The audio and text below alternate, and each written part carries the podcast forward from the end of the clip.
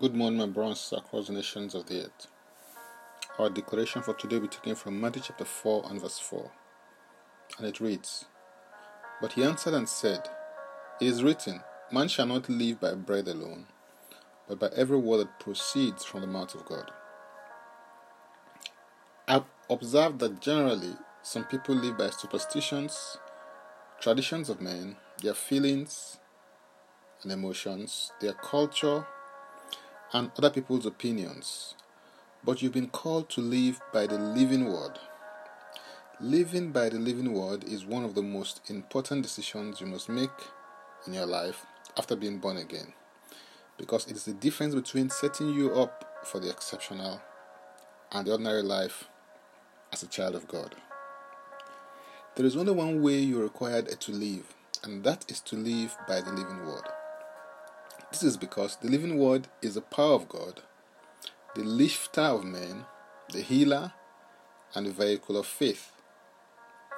There are two dimensions to the word the letter of the word and the spirit of the word. As you engage the word, your objective should be to transform the letter of the word to the spirit of the word. Because it's the spirit of the word that's the living word proceeding from the mouth of God that you require to live by.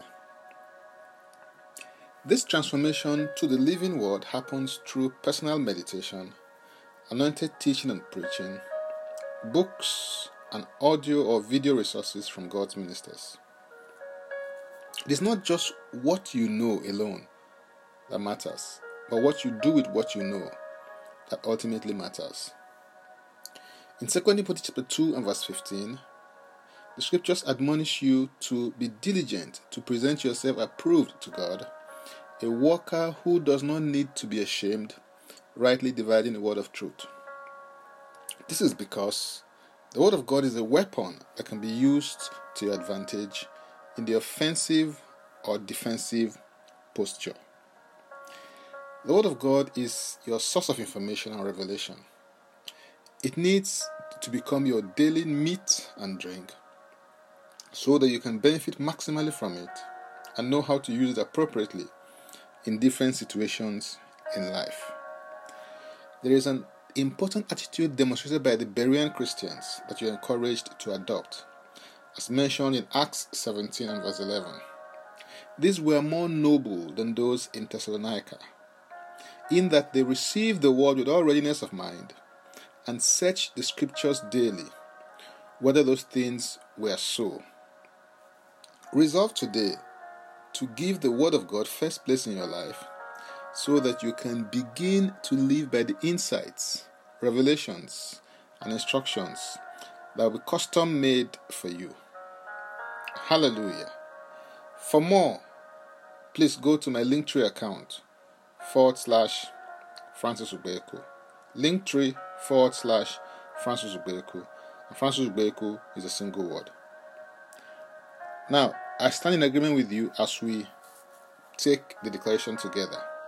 Father, I thank you for the power in your word because you uphold all things by the word of your power. I receive grace to encounter the life, power, and revelation that proceeds from your word. I decree and declare that I live by a specific customized word that's tailor made for me. I make progress in your word and with your word. I live a life of advantage because your word is my foundation. In Jesus' name, Amen. If you'd like to receive Jesus Christ as your Lord and personal Savior, please make this confession and declaration with me. Say, Father, I repent of my sins and I come to you today. I believe in my heart that I died for my sins according to the scriptures. He was raised from the dead for my justification. I see this Christ in my life right now. Be my Savior and my Lord. According to your word, I'm now a child of God. Thank you, Father. In Jesus' name, Amen.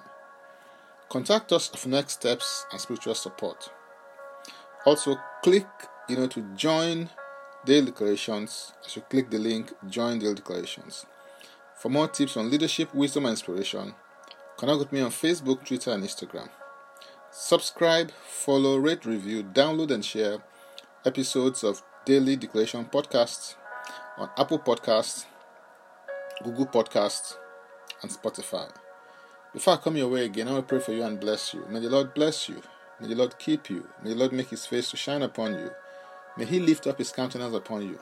And may he give you peace. In Jesus' name, Amen. I am Francis Beku. Bye for now, and God bless.